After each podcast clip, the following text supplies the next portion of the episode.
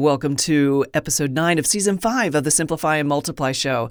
Today, we're going to be talking with Andy Henriquez about storytelling and how that can help creativity transform your business. If you are a solopreneur and want growing your business to be easier, welcome to the Simplify and Multiply show, hosted by award-winning creative, business development expert, and tactical coach, Terry Pappy. The Simplify and Multiply show promises to become your practical, tactical, and motivational guide to succeeding as a solopreneur. Hey there, Solo. I'm Terry Pappy, and I created Simplify and Multiply to provide you a place where you can discover how to make your business more profitable. I'm going to do this by helping you remove the complexity from marketing and business development. So if that sounds good to you, listen in.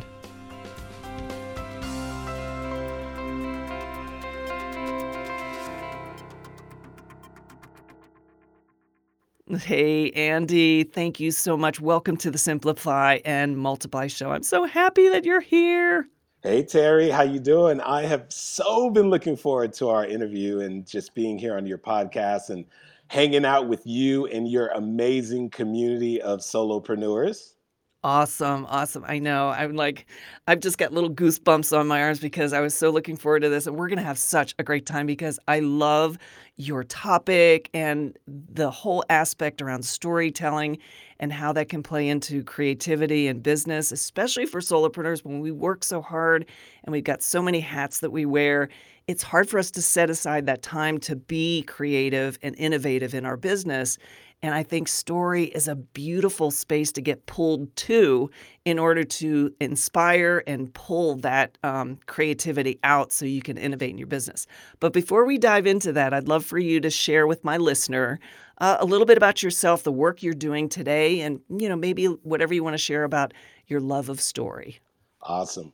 So it's interesting because if you would have seen me years ago, you would have never thought that this guy's going to become a master storyteller, right? So I was, a person who really just followed the script. I grew up in a Caribbean household. My parents told me, Andy, the key to success is you got to go to school, get a good education, and get a good job. And so I did that. I went to school at Florida State University. Actually graduated, Terry, summa cum laude, which meant I spent fancy pants. Way too much time studying when I should have been hanging out. I got my master's degree in corporate accounting, and then I landed a job one of the big four professional accounting firms, company by the name of PriceWaterhouseCoopers. And so, Terry, it's like, here I am. I followed the script, did everything I was told to do, and yet and still, I felt as if my life was starting to follow a basic routine. And perhaps some of the people who are listening in right now can relate to that. I kept asking myself, there's got to be more than this. That was the dominating internal conversation because thinking that, I went on this journey of what my parents told me success was, only to come to the realization that that's not what my concept and idea of success was. And that's when I started to teeter and think about this idea of becoming an entrepreneur. Yeah. And so I started thinking about, what would it be like to become an entrepreneur, to be a coach and become a speaker? But I'm going to be honest with you, Terry, for a year and a half, this is what I did. I would talk myself into it and then talk myself right back out of it. Wow. Right? So I'd be that's the rational mind, the devil and the angel on your shoulders. Exactly. So I'd be like, come on, Andy, you could become an entrepreneur. You can make this thing happen. You can live out your purpose. You can live out your goals and your dreams. And another part of me would be like, well, you did spend a lot of time getting your accounting degree. You did spend a lot of time studying for that CPA exam. Sounds like your mom and dad. You do have your CPA license. You are working for a prestigious accounting firm, right? And so for that year and a half, I couldn't get myself to take the plunge. And then so December of 2004 became my defining moment.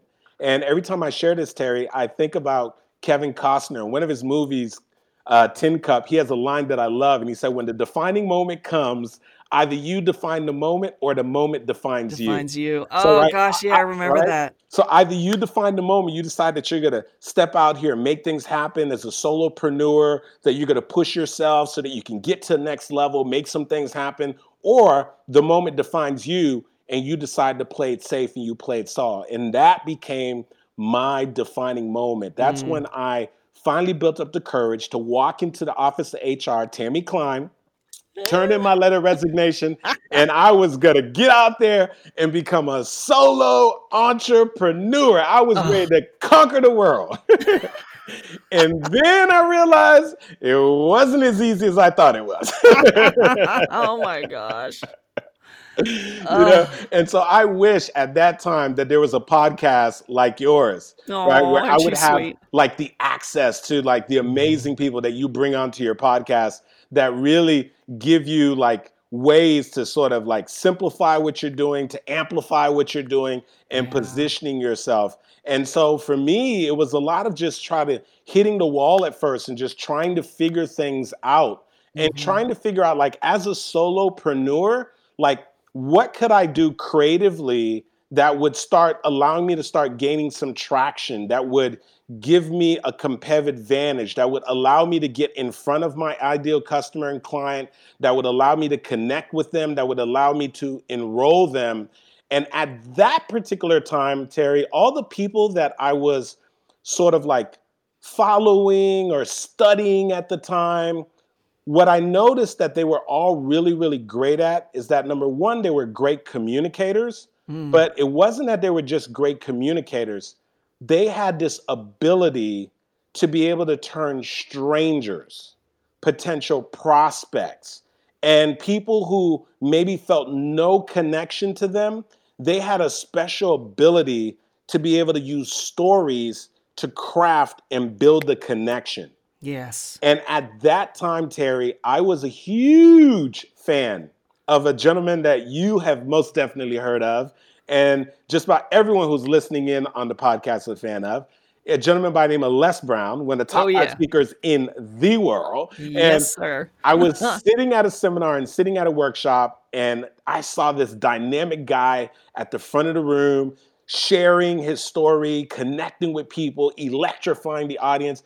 And I tell you, I ran up to him afterwards and I was like, man, you have to teach me, like you have to let me be your student and so forth. And sure enough, he told me he had a program, right? Of course. Of course, right? And so I signed up for that program. That was like over a decade ago. I signed up for that program. Yeah. And I had the opportunity to train and study under Les Brown. Nice. And that was a great place to start too, by the way. A wonderful place to start, right? And what I learned was that what made him such a masterful communicator and what made him stand out amongst his peers was not just that he was a motivational speaker. It wasn't just that he was a great communicator. He was an amazing storyteller and still is. And so I said to myself, if I could learn how to be able to share and craft stories, if I could just learn how to leverage stories so that instead of me chasing my ideal customer and client, that I could share something that so resonates with them, that so connects with them, that they actually decide that they want to connect with me.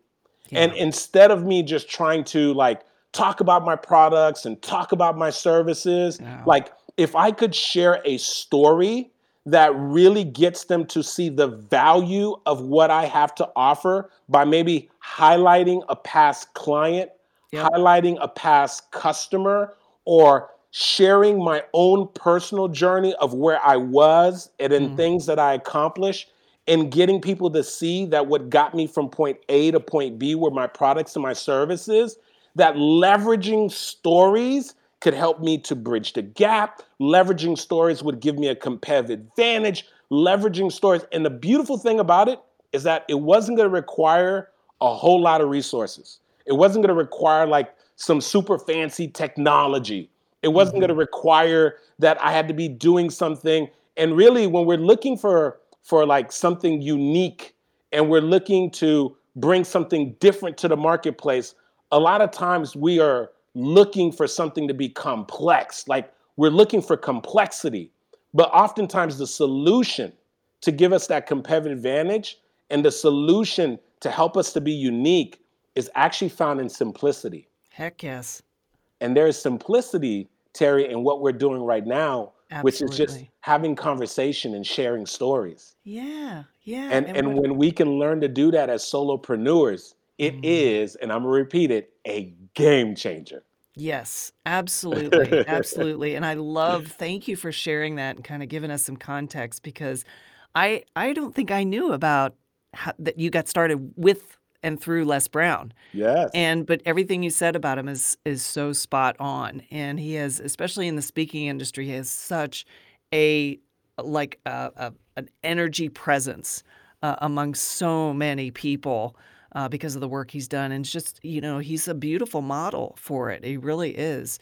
And what I love about what you said was about story and how leveraging story can create the trust and the the relationship, and it, and you kind of put it in the context of business, which is what we want to look at it through, is business, and building those initial relationships and building the trust and starting the engagement off in that by using past client examples, storytelling about your own experience. And I will tell you this: this is what I've seen in a lot of clients that don't have a comfort level in story. Not necessarily because they don't understand the mechanism of it or how to leverage it, but because they don't feel that they have enough story, aka experiences that they've had with customers or themselves, that someone would care to listen to. Mm. Like they don't feel that there's enough importance or value in just a simple story, and that it can hold a weight to bridge a gap. And I think that that's just something that they need to, I don't want to say get trained in, but just be introduced to the distinction around the fact that why don't you just try it? Why don't you just tell, you know, when you're talking to a prospective client, why don't you just tell them about another client that you had a good experience with and you brought some good results through working with them, and tell them exactly what happened. And I've done this in my business, and you're right, it is a game changer. It really is.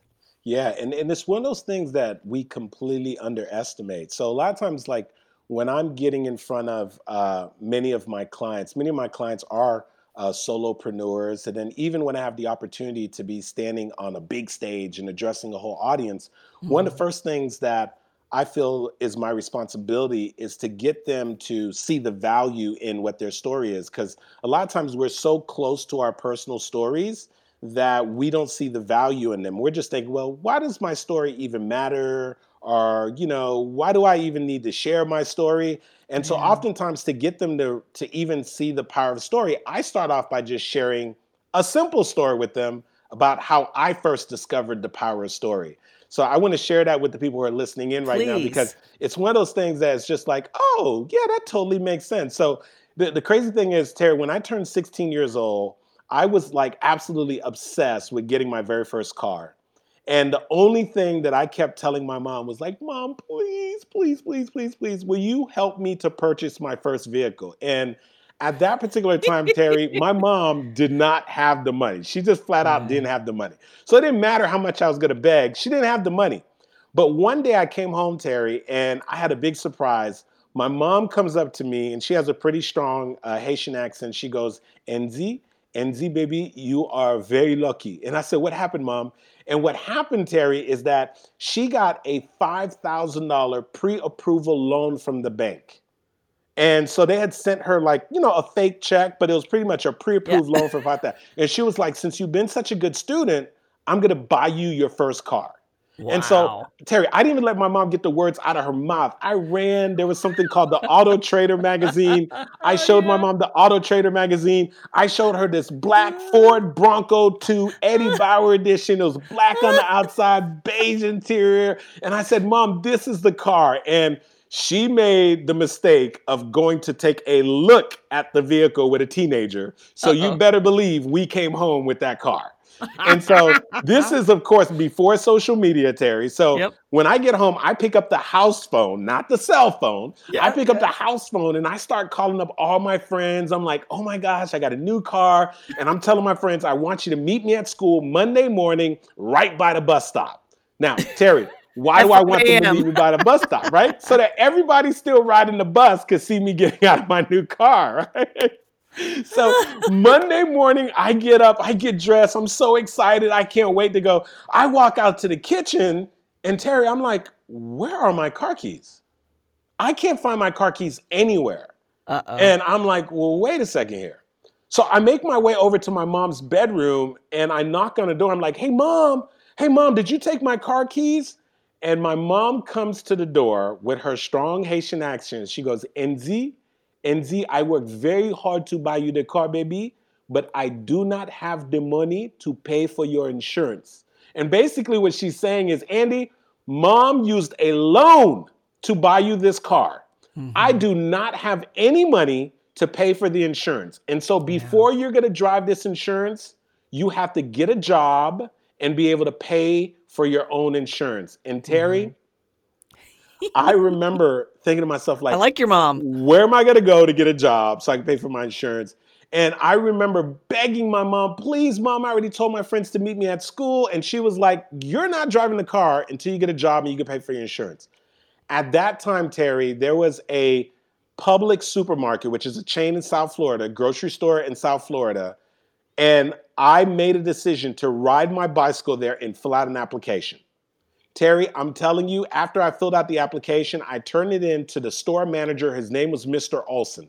And Mr. Olson said, come back and check in, and we'll let you know when there's an opportunity. Terry, I went back in every 3 days to check in on the application. I would see Mr. Olson. Mr. Olson, sir, is there an opening? He says, no, come back in a couple more days. I went back again. He said, come back in a couple more days. Every single time this man dismissed me. And finally, out of an act of desperation, because I'm like so frustrated I can't drive this car and that like nothing's working for me, on my fourth and final attempt, I go to the grocery store. I see Mr. Olson. First of all, Terry, he sees me and the man starts walking the opposite direction. So at this point, he's trying to avoid me, right?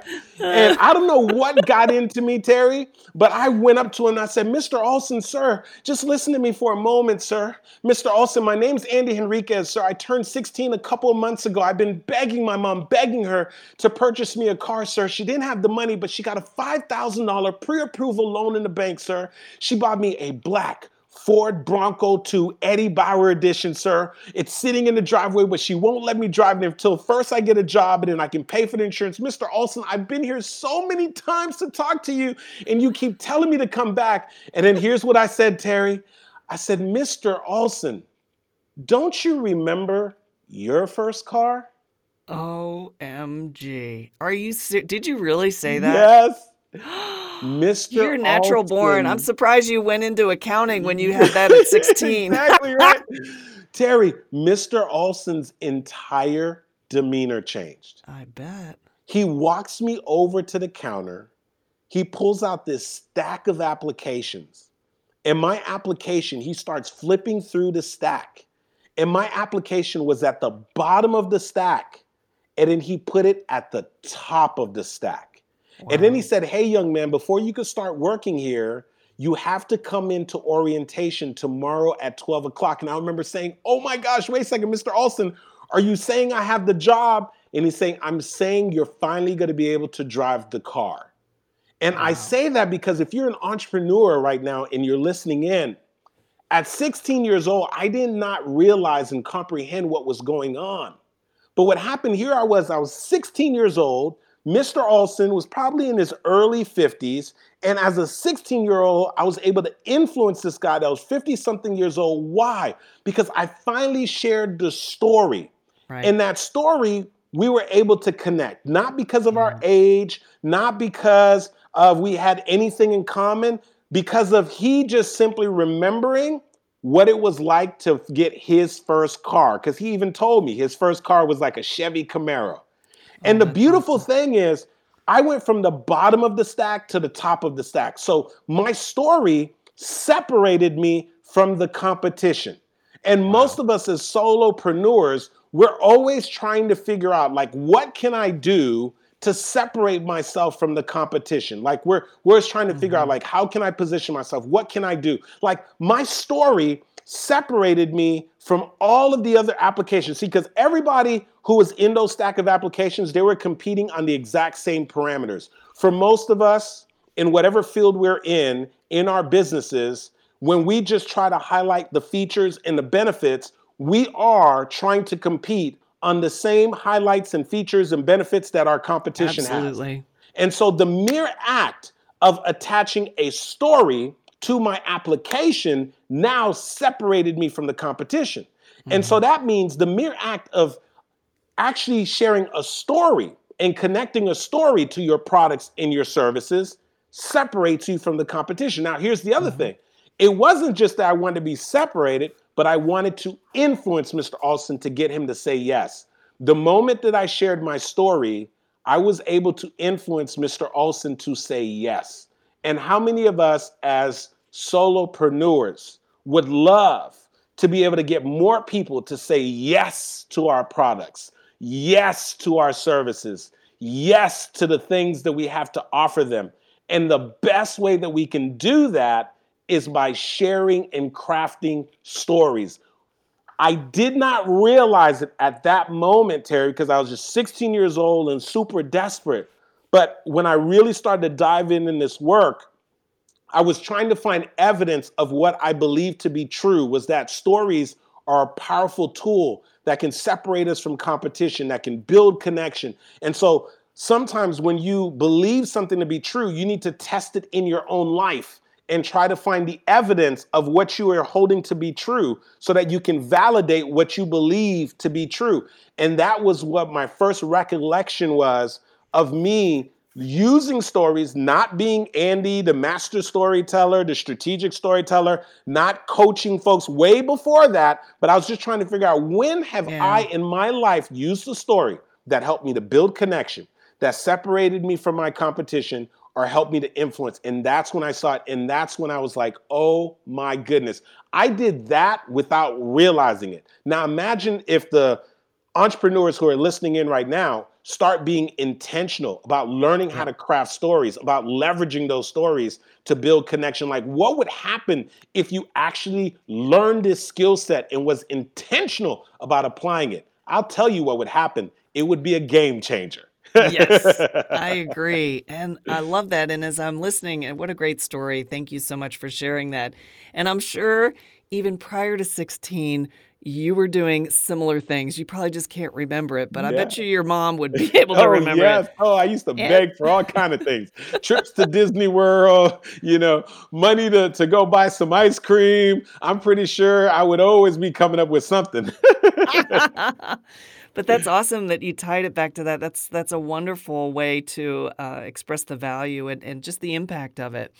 And as I was listening, I also had, because right now, so far, we're just kind of like unpacking story in the early stages of an engagement with a prospect or a client and kind of winning them over, building relationship, building trust, and making a connection, right, by having that relatedness.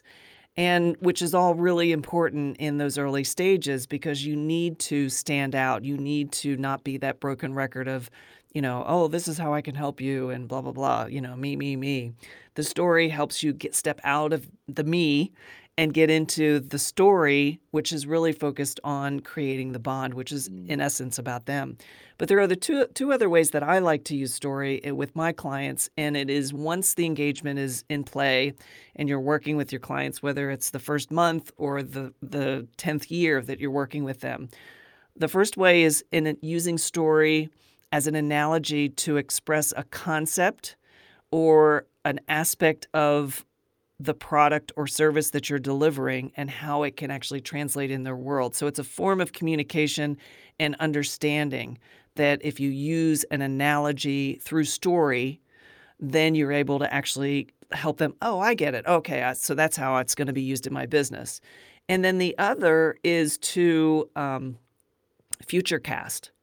So using story to connect them with their aspirational identity and using it in such a way where they get connected to the emotional takeaways that could be possible, because all of us are striving toward an end result because we want to feel a certain emotion. It's not because we want to have more money or get married or get the new car. It's all about what that event is going to do to us emotionally, what it's going to help us create in our minds and in our hearts emotionally. And so when you speak to their aspirational identity through story by painting this beautiful picture, that's another way that I've used it in not only just like copy that I write for my clients, but also just having conversations with them and getting them to believe and buy in that they're awesome and this is possible and they can get there, you know, and this is how I'm going to help them.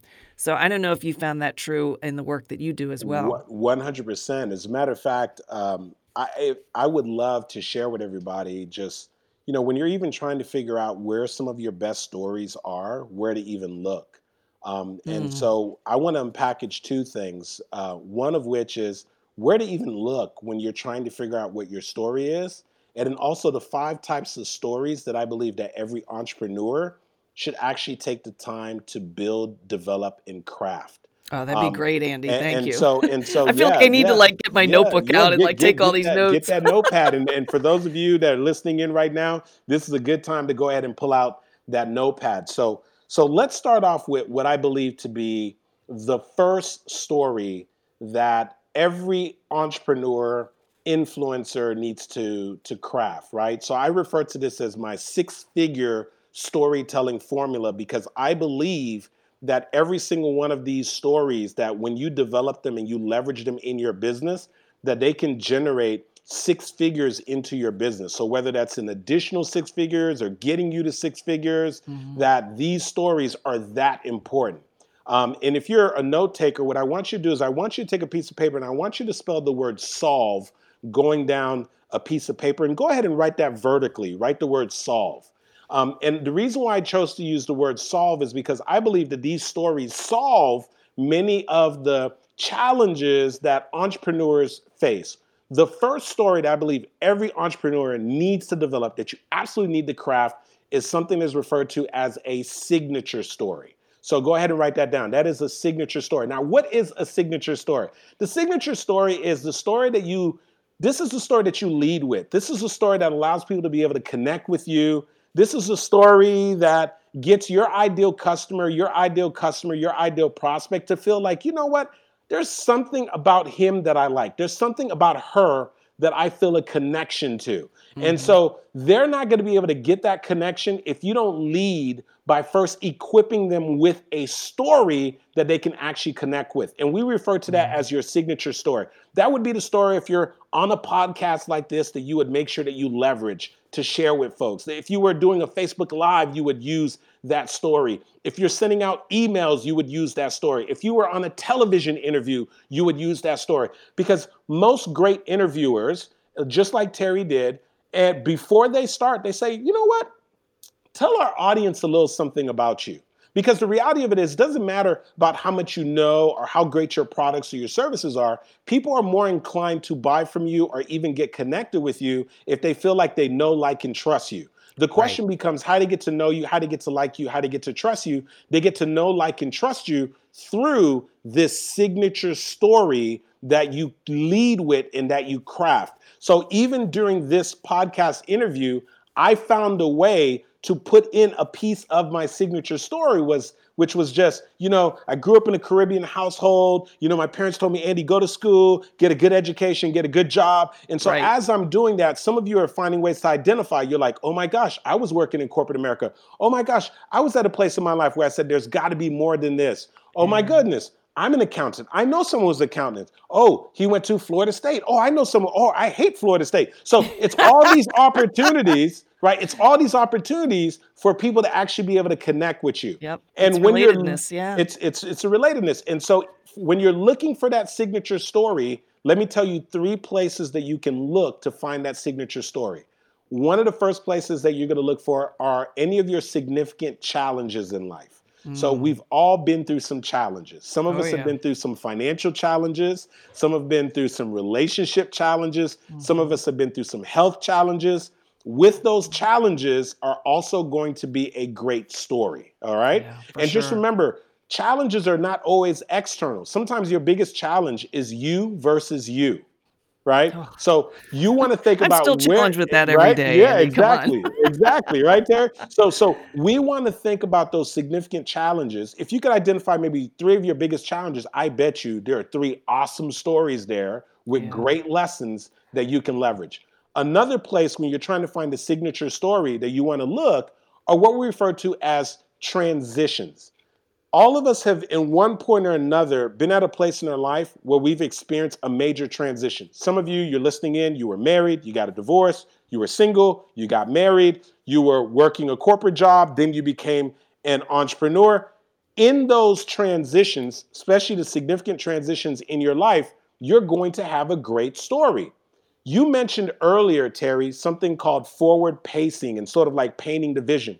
Right. Transitions are some of the best stories to be used by people who are coaches and thought leaders, because transition stories are pretty much where we meet people first in the valley. You know, at one point in my life, I was here. I didn't have the good health. If you're a person in the fitness area, I was struggling in my relationships. If you're in a personal relationship, I didn't have the right clients. I wasn't getting the right leads. If you're around business and financials and so forth. So you're meeting people at a place that you were, right, in the valley. And then you do some forward pacing. But this is where I'm at now. Today, I have a boatload of clients. Today, I'm in the best shape of my life. Today, I have happy, fulfilling relationships. Today, I'm living with purpose and so forth. And so through that story, you show them where you were, which is most of the time for your ideal customer and client is where they currently are, because they're typically earlier on in the process than you are. Mm-hmm. And then now you're helping them to realize this is where I'm at. And typically, guess what their question is? How did you get there? Yeah. And can you show me how? Your service is the solution to how you got there. Yeah. And so the transition is a wonderful place, especially for those of you who are coaches and influencers, and you're helping people who are earlier on in the journey than you. So we have challenges, transitions, and then the third is what we refer to as defining moments. Mm. We have all been through some defining moments in our lives. This is how I define a defining moment. A defining moment is when you look back at a certain moment in your life and you say, oh my goodness, that moment changed the trajectory of my life. Yeah. Just when like your defining moment that you shared earlier when you were talking about the movie Tin Cup. Yeah, exactly. Here's the beautiful thing. I shared my story with you earlier. My story encompassed all of those. My challenge. Of course it did. You're a pro. Right? My challenge was me versus me. Showing up to a job and getting to a place and saying, Andy, there's got to be more than this. That internal turmoil of saying there's got to be more than this. But the thing about that particular moment is that it was also leading me to a major transition, because the pain of that finally helped me to build the courage to leave my corporate job back in December of 2004 and to take a chance on myself of becoming an entrepreneur and going after my goals and my dreams. So that was a major transition.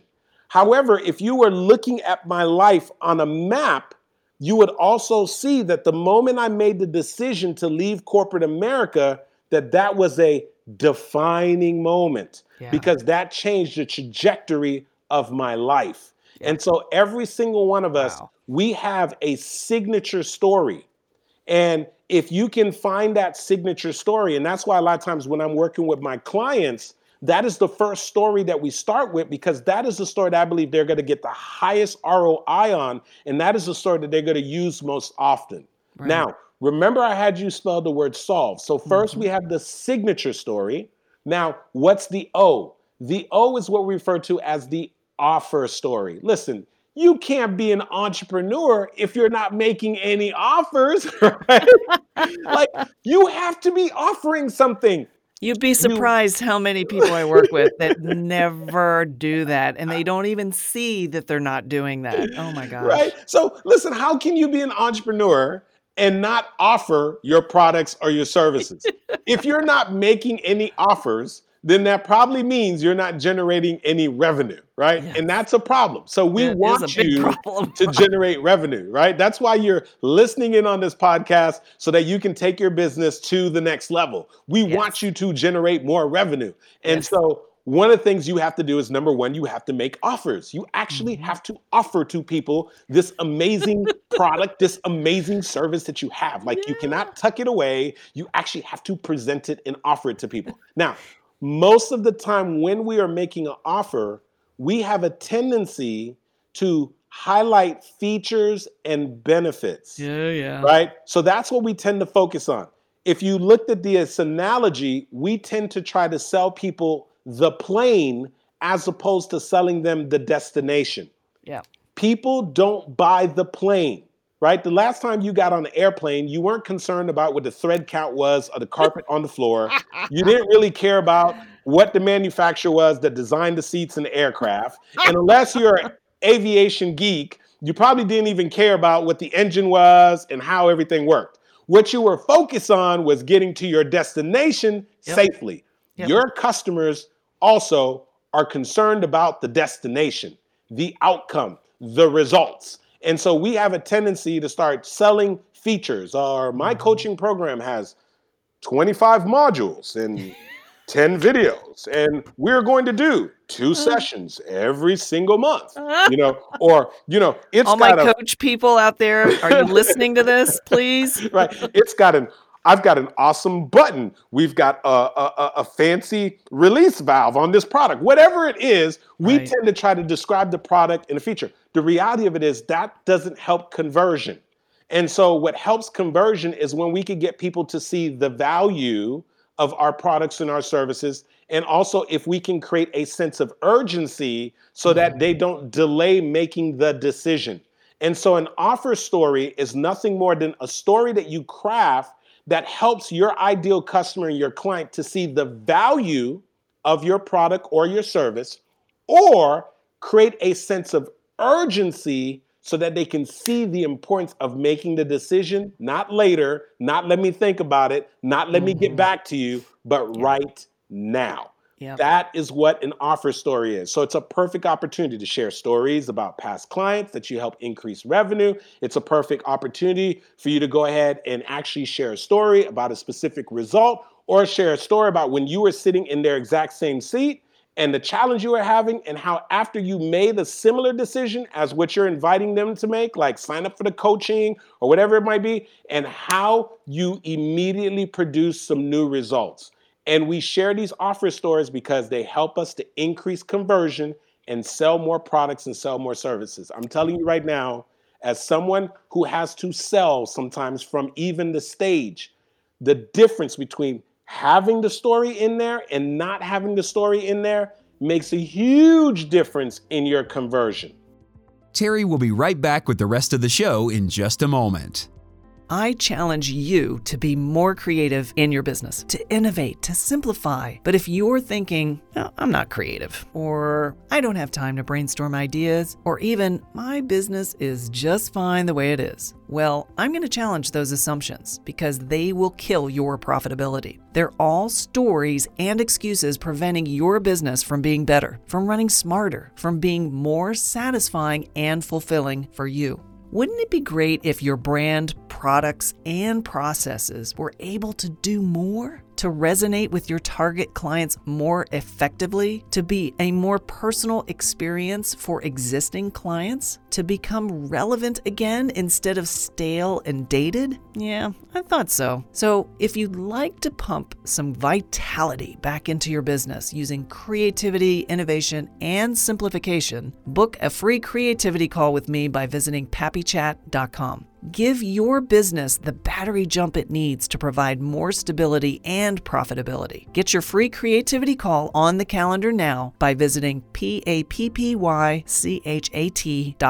Let's you and I brainstorm something amazing for you and your business. And what I love about this, that so many solopreneurs struggle with selling because they don't want to come off smarmy or pitchy, or... and so they really struggle with it. And I know because this was a big struggle for me in my business years ago. And to this day, I still have like this preconditioned knee-jerk resistance to it.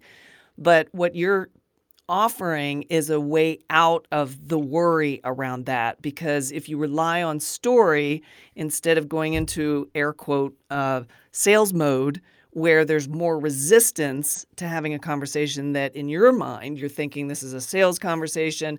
I don't want to get rejected. I hope I say all the right things. You don't have to worry about that. You can actually just share a very entertaining story that does the work for you. So I love that. I love that. Yes. As a matter of fact, you know, as you're sharing that, like when I'm making an offer, one of the things that I talked about before was, remember when Les Brown was at the front of the stage and I ran up to him and I was like, sir, teach me how to share a story. Well, what I left out was that he told me about his program and I ran to the back of the room and I grabbed the packet for his program and I'm flipping through the pages. I'm like, yes, I'm going to learn how to tell my story. And yes, this is awesome. Then I got to the final page and I was like, oh, someone put an extra zero because my eyes have to be mistaken. And I don't know what it costs now, but at that time it was $30,000. And I was like, oh my gosh. And all kind of fear was coming on through my mind and doubt was coming on through my mind. And I was like, I don't know if I can do this. And I was hiding out. Yeah. I told the sales lady to call me. She called me and I was not picking up the phone. Right? They had to keep calling me. And I had actually given my number to Les Brown and he called me himself. And he was like, hey, young man, it's time for you to make a decision. And it was like in that moment, Terry, I realized that I wasn't making an investment in Les Brown, that I was making an investment in myself. Mm-hmm. And I have a friend who years later would tell me. That's an important distinction. Yes. Yeah. And I had a friend years later who would tell me, Andy, you have to invest at the level in which you expect results. And all the previous times I was making small investments, so I was producing small results. And for the first time I had made a big investment. And so now I end up producing some huge results, because since that time I've had the opportunity to speak for companies like Office Depot, Pratt & Whitney, Accenture, NASA. And, you know, I've had the opportunity to be on national television and write a book and all these things. And I don't say that to impress anybody, but to impress upon them that it was all because I made a decision. Now, I end up sharing that a lot of times when it is time for me to invite an audience to make a decision on one of my coaching programs, because it helps me to work through the resistance, because I know that they're going to be going through all the same emotions that I was feeling when I had to make the same decision. Yeah, you decided to play a bigger game. And you do. It's tit for tat. You really do have to put in what you expect to get out. And I love what you said about making small investments, getting small results. Yep. I know and notice so how well. It's so much more palatable when I put all of that in a story. So now oh, this guy's just telling his story. And meanwhile, it's also setting up the sale to be able to better convert. And it doesn't even feel like a sale because it just feels like a conversation. It is a conversation. And that's what we refer to as the offer story. Love it. And so the next thing that you have is, we're spelling solve, so S-O, now we're at the L. The L is what we refer to as a landing story. So there used to be a time that we used to hear the expression, content is king, content is king. And the reason why they used to say that is because content was the great differentiator. Back in the day when you were an expert, what made you an expert was that you had knowledge that nobody else had, because you had spent a lot of time in this area and you had invested a lot of time in the lab and in the library doing tremendous amount of research.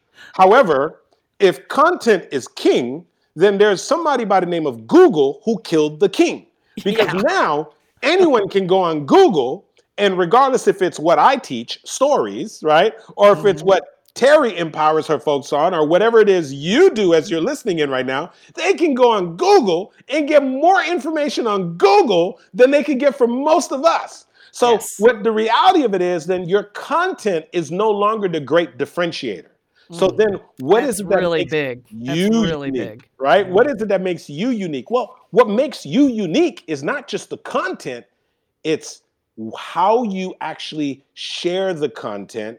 It is your unique perspective on the content. It is your stories that you leverage to unpackage your content.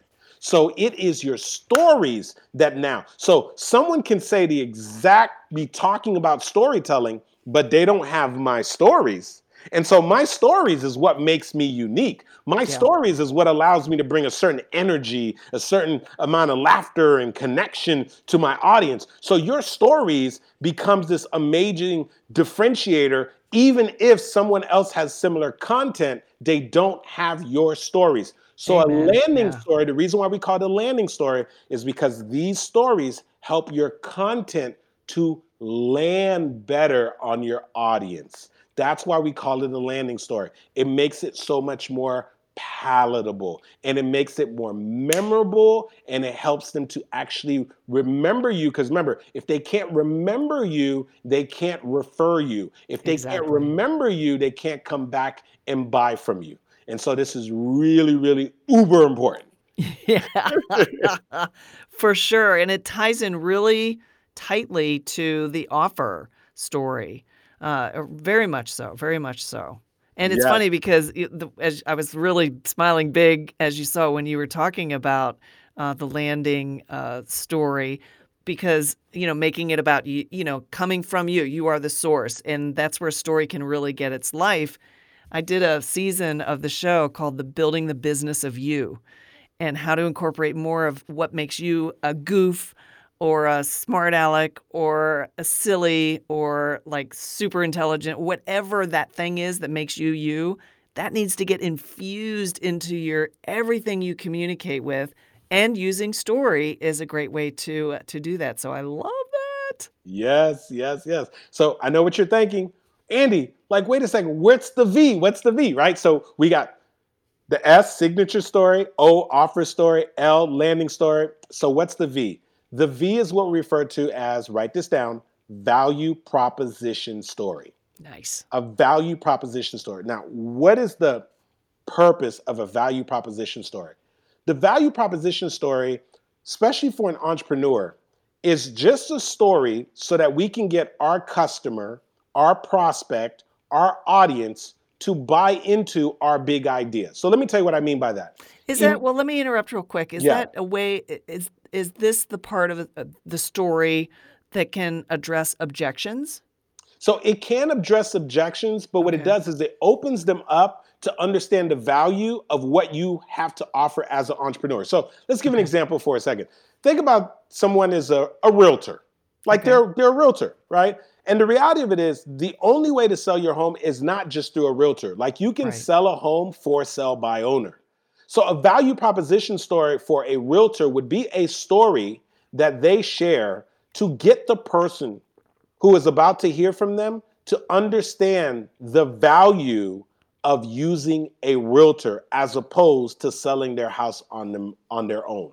Okay. Or it's the story that they're going to share if they're the financial planner to get the person to realize the value of using a financial planner. Now, just to bring it all back home, I demonstrate everything that I talk about even during this podcast. Watch this.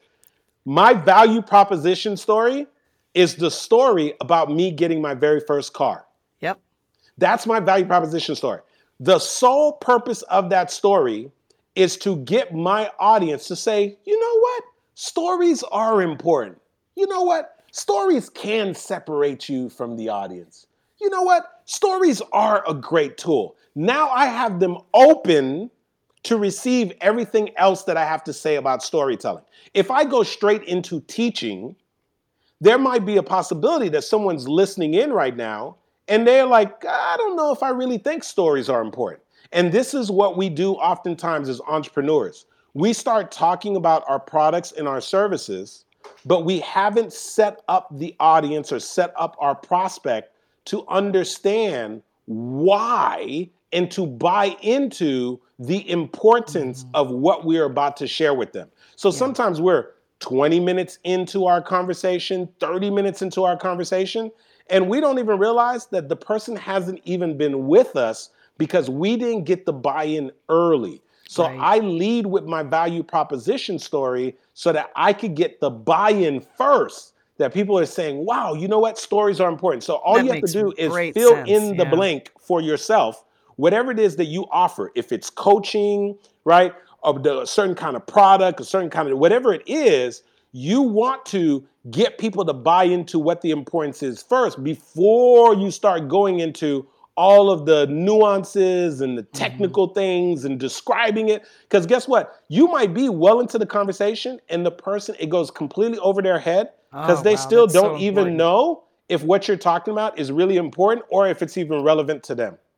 Yeah, that's huge. And, you know, I've seen that happen in my business because people will come because they know I've got a creative background and I used to be, you know, do all the tactical stuff. I still do, but they'd say, oh, Terry, I need you to like build a website for me or write copy for me or design a logo, whatever, something creative, right, that's used in business. And it's interesting because the real value that I provide is strategic because none of them ever have a strategy. But because they come, they only have a listen. So they only have a listening for the website, the copy, the logo. They think they, you know, it's a nail and a hammer. They just need to put that in the wall and they're done. When in fact, there's a flawed premise afoot. And so it's really been a challenge for me in my business to help them see that the real value is in doing the strategy first, and then all the other stuff makes more sense, and they save money, they save time, and they can simplify their marketing. And it saves you so much in your process with them, Terry. Yes. So a value proposition for you would be to get them to buy into the big idea that you think you need a website, you think you need copy, and you do need those things, but what you really need is strategy. Yeah. And getting them to come to the realization early and be like, as a result of you sharing a story, say, oh my gosh, she's so right. I'm like trying to do all these things and all I'm going to do is waste a lot of time, effort, and energy, but there's no real strategy. So I'm not going to produce the results that I want. So if you got them to buy into that early, it is going to set up the whole rest of everything that you want to share with them and then also get them to see the real, true, intrinsic value of working with you. Absolutely. Absolutely. And I use story to deliver that all day and all night, and they eat it with a gravy ladle because it works and it's what they really need. Yes. And it does save them a ton of time and money. So, yeah. Yes. So here's where we're at. We did the signature story. We did the offer story. We did the landing story. We did the value proposition story. Now we're at the final one. This is the E. I feel like I need to put in a drum roll here. Right, drum roll. The E is the expert story. Now, here's the thing. Most entrepreneurs think that they already do this. They think that they already position themselves as an expert, but they're doing it all wrong. And the reason why they're doing it all wrong is because typically to position themselves as an expert, they are basically talking about where, you know, they got their degree, how long did they study, and they're relying on their bio, and their bio is typically, and I'm going to step on some toes because I've done it too, their bios are typically written from their insecurities. So they're like mapping out everything they've done, even the like awards they got in high school, right? So they're trying to make the bios as long as possible. And the reality of it is nobody cares about your bio. And the reality of it is we know this in the marketplace as entrepreneurs, who gets the top dollar? Not the generalists. And so if I were to ask you who makes more money, the internal medicine doctor or the orthopedic surgeon, we know that like undoubtedly it's the orthopedic surgeon. Why? Because they are the expert. So as entrepreneurs, we want to become the expert in a category of one. And not only that, we don't want to tell people we are the expert. We want them to come to the conclusion themselves that we are the expert. So an expert story is a story that you share that as a result of someone listening to the story, they say, by goodness, that lady Terry, she's an expert. My goodness, just that guy, Andy, he must be a storytelling expert.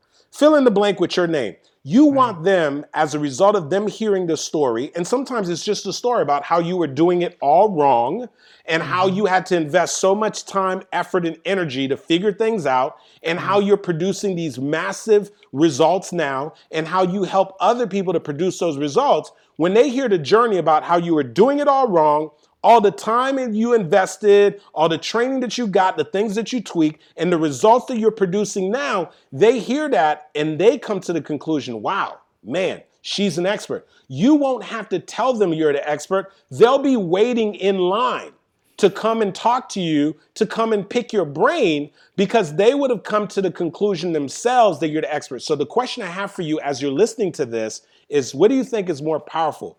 You telling someone you're the expert, or them coming to the own conclusion themselves that you are the expert? Which one do you think is going to hold in way more value?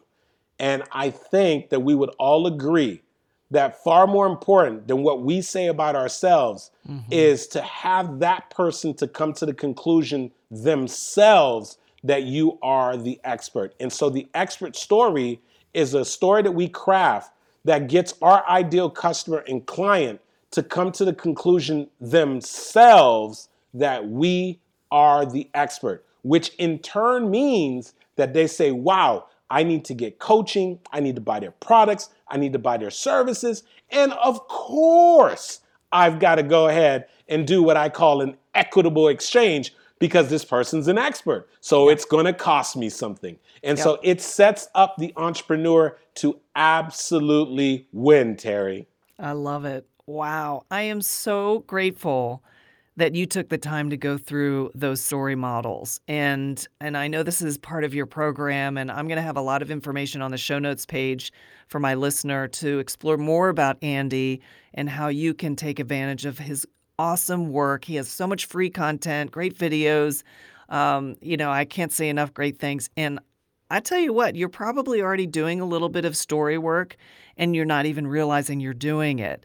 And if you want to sharpen that saw, I definitely want you to explore what Andy has to offer. So Andy, I cannot thank you enough for taking the time to take us through this. I learned some things too, because I've kind of got some new frames around things about how I can present stuff and even help my clients too.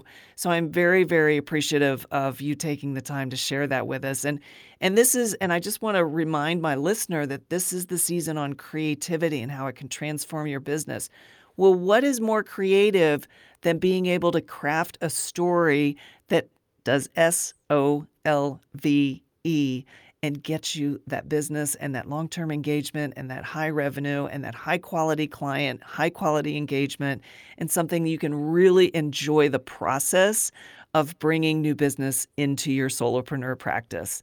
So, Andy, thank you so much for everything you shared today. I really appreciate it. Terry, thank you so much for having me, and I'm so grateful to hang out with you and your awesome community. Well, that's it for this episode. Thank you for joining me. You know, being a solo can be incredibly rewarding when you have the right guidance, resources, and community to help drive your business vision. The great news is that's exactly what you'll get with Simplify and Multiply. You've just listened to another episode of the Simplify and Multiply Show with Terry Pappy. If you want to get free marketing and business development tips, templates, trainings, and more, head over to simplifyandmultiply.com and sign up. Learn how you can grow your business the easy way. That's simplifyandmultiply.com to join our growing community of amazing, talented solopreneurs out to simplify their business, multiply their income, and make a big impact in the solopreneur economy.